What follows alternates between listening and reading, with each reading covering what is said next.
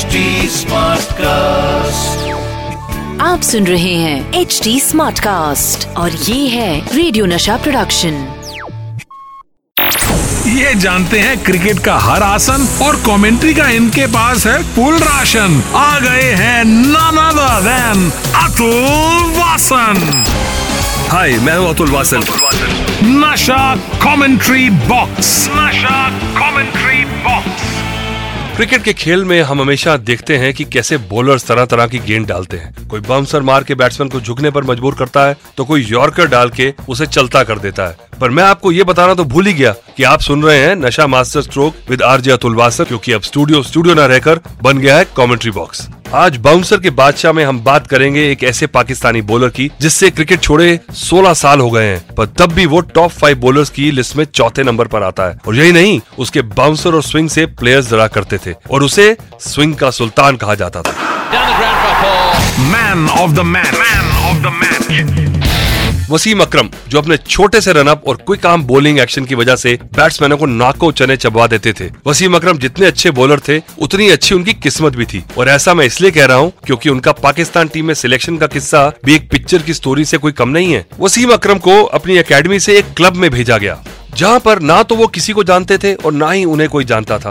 और इसी कैंप में एक दिन जावेद मियादाद आ गए बल्लेबाजी करने। जावेद मियादाद ने बॉलिंग के लिए कुछ बॉलर्स की मांग की, जिनमें से एक वसीम अकरम थे। वसीम अकरम ने प्रैक्टिस के दौरान अच्छी गेंदबाजी की, जिसकी वजह से उन्हें कराची बुलाया गया। और कराची में भी उनका बढ़िया प्रदर्शन रहा। जिसके बाद मियादाद की सिफारिश पर इमरान खान ने उन्हें पाकिस्तान टीम में सिलेक्ट कर लिया और उन्हें अपना पहला ओडीआई मैच खेलने का मौका मिला उन्नीस सौ चौरासी में न्यूजीलैंड के खिलाफ। वसीम अकरम का जादू उन्नीस सौ पचासी में सर चढ़कर बोला। जब अपने तीसरे ही एक दिवसीय मैच में उन्होंने ऑस्ट्रेलियन टीम के पाँच खिलाड़ी आउट कर दिए और उस समय ऑस्ट्रेलियन टीम ज़बरदस्त टीम मानी जाती थी। सिर्फ़ इक्कीस रन देकर पाँच विकेट निकाले उन्होंने। ये तो मैंने तीसरे मैच की बात की पर आपको पता है जब वसीम अकरम न्यूजीलैंड के खिलाफ डेब्यू करने जा रहे थे तो उनके दिमाग में क्या क्वेश्चन था? बताऊँगा जब लेकर आऊँगा अंदर की बात की।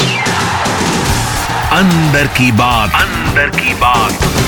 वसीम अकरम, जिन्होंने हर एक फॉर्मेट में अपना जादू दिखाया और ये साबित करा कि इस दुनिया में उनसे अच्छा कोई भी स्विंग बॉलर नहीं है। वसीम अकरम ने अपने कैरियर के दौरान ओडीआई में 23 बार चार विकेट से ज़्यादा लिए। और यही नहीं, ये पहले बॉलर हैं जिन्होंने अब सबसे पहले एक दिवसीय क्रिकेट मैचेस में 500 से ज़्यादा विकेट लेने का कारनामा कर दिखाया था। और 1992 के वर्ल्ड कप फाइनल में इनकी शानदार परफॉर्मेंस की वजह से ही पाकिस्तान वर्ल्ड कप जीती थी। पर आपको पता है, जब ये अपना पहला मैच न्यूजीलैंड के खिलाफ खेलने जा रहे थे तो इनके दिमाग में क्या चल रहा था? आई नो आई नो आप में से कुछ को पता हो और शायद कुछ को नहीं। पर अपुन है ना, बताएगा आप लोगों को। वसीम अकरम जब फुल रेडी हो गए थे अपनी पेटी बेटी पैक करके न्यूजीलैंड जाने के लिए तब उनके दिमाग में ये क्वेश्चन आया कि न्यूजीलैंड तो जा रहे हैं, पर उनको कितने रुपए लेकर जाने चाहिए? जिस पर वसीम अकरम ने जावेद मियादाद से पूछा कि उनको कितने रुपए लेकर जाना चाहिए इस टूर पे, जिस पर जावेद मियादाद ने हँसते हुए कहा कि तुम्हें पाकिस्तान की तरफ़ से खेलने के लिए रुपए मिलेंगे, तुम्हें कुछ ले जाने की ज़रूरत नहीं है। और ये बात का अंदाज़ा मुझे भी है, क्योंकि मैं भी पहला मैच न्यूजीलैंड के खिलाफ खेलने गया था न्यूजीलैंड में, और तब हमारे को मिलते थे 16 डॉलर रोज के अलाउंस जिसमें आपको खाना खाना होता था। और ये उस समय की बात थी जब ज़्यादा क्रिकेट में पैसे हुआ नहीं करते थे। तो चलिए आगे रियर व्यू मिरर में आपको वसीम अकरम के उस मैच के बारे में बताऊँगा, जहाँ पर उन्होंने वो कारनामा करके दिखाया जो पूरी पाकिस्तान टीम के बॉलर्स का सपना था।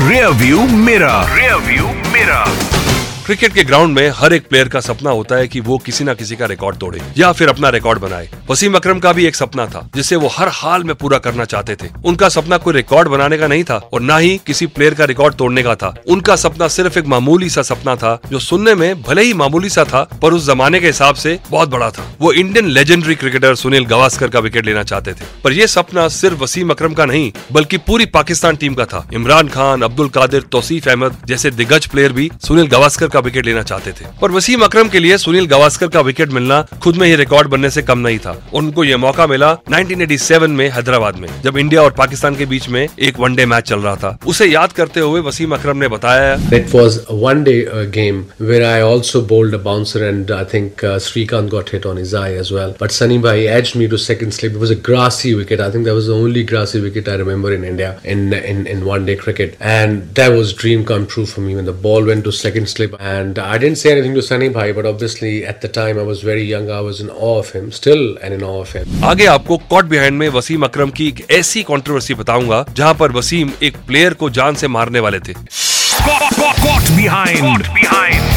ये बात है उन्नीस सौ पचासी की, जब तीसरा और आखिरी टेस्ट मैच चल रहा था पाकिस्तान और न्यूजीलैंड के बीच। डुनीडन न्यूजीलैंड में फोर्थ इनिंग्स चल रही थी। न्यूजीलैंड को जीतने के लिए दो सौ अठहत्तर रन मारने की ज़रूरत थी। इस मैच में पाकिस्तान के बोलर्स ने न्यूजीलैंड की हालत काफ़ी टाइट करके रखी थी। पर किसी तरह से न्यूजीलैंड के प्लेयर्स ने 228 रन बना दिए थे और सिर्फ़ उनके बचे थे दो विकेट टी ब्रेक हो चला था और टी ब्रेक के बाद वसीम अकरम को बॉल डालने का मौका मिला, जिसमें वो एक प्लान के साथ आए कि वो टेल एंडर्स को बाउंसर मारेंगे और गेम को जल्दी खत्म कर देंगे, जिस पर उन्होंने back to back New Zealand के टेल एंडर्स को शॉर्ट पिच बॉल डालना शुरू कर दिया। वसीम अकरम इतनी ज़्यादा लीथल तरीके से बॉल डाल रहे थे कि रिचर्ड हैडली तो कई बार बाल बाल बचे। ये देखकर अंपायर ने पाकिस्तानी कप्तान जावेद मेहदाद से अपील की कि वसीम को ऐसा करने से रोके। पर वसीम तब भी बाउंसर डाल रहे थे जिस पर गुस्सा होकर अंपायर ने वसीम अकरम को वार्निंग दे दी। लिहाजा पाकिस्तान वो मैच हार गई थी पर वसीम ने अपने पहले टेस्ट मैच में ही कंट्रोवर्सी अपने नाम कर ली थी।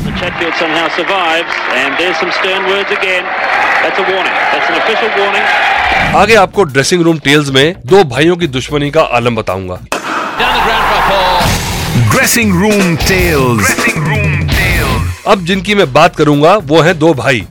और सगे भाई नहीं मुँह बोले भाई हैं। वसीम भाई और वकार भाई। एक भाई जो टॉप पाँच बॉलर्स में आता है और दूसरा भाई जो टॉप टेन बॉलर्स में आता है। मतलब बस इन्हें हम ऐसे ही भाई बोल सकते हैं, क्योंकि इनके बीच में जो दुश्मनी है, वो इतनी बड़ी है कि आप अंदाज़ा नहीं लगा सकते। पर फ्रेंड्स आप टेंशन मत लो। मैं बताऊँगा आपको इनकी दुश्मनी का किस्सा। मतलब इनकी दुश्मनी का आलम यह था कि जब वकार विकेट लेते थे तो वसीम कहते थे कि इससे उन्हें इतनी मोटिवेशन मिलती थी कि वो अच्छा परफॉर्मेंस दे और वकार से ज़्यादा अच्छे बॉलर के तौर पर जाने जाए। यही नहीं, वसीम ने यह भी कहा था कि वो वकार को बहुत ही ज़्यादा हिट करते थे। पर फ़ील्ड पर इस दुश्मनी का पता चला 2003 के वर्ल्ड कप में, जहाँ खबर ये थी कि दोनों की बातचीत बिल्कुल बंद थी। और कोई भी अगर फ़ील्ड चेंज करवाना होता था वसीम को तो वो वकार यूनिट जो टीम के कप्तान थे, उन्हें ना कह के इंजमाम उल को कहते थे और इंजमाम फिर फ़ील्ड चेंज करवाया करते थे। इनका झगड़ा बिल्कुल एक पति और पत्नी की तरह था, जहाँ पर कोई एक दूसरे से कुछ नहीं बोलता था, पर मीडिएटर की मदद से एक दूसरे को अपनी बात बताता था। यहाँ तक कि इनके झगड़े से टीम के बाकी के प्लेयर्स भी खुश नहीं थे। कई प्लेयर्स ने इन दोनों पर आरोप लगाया कि इनके कारण उनका कैरियर खत्म हो गया। और मेरे प्यारे भाइयों और बहनों मैं आपको ये भी बता दूँ कि मेरा भी टाइम खत्म हो चला है। तो मैं तो चलता हूँ। आप सुन रहे हैं एच डी स्मार्ट कास्ट और ये था रेडियो नशा प्रोडक्शन एचडी स्मार्ट कास्ट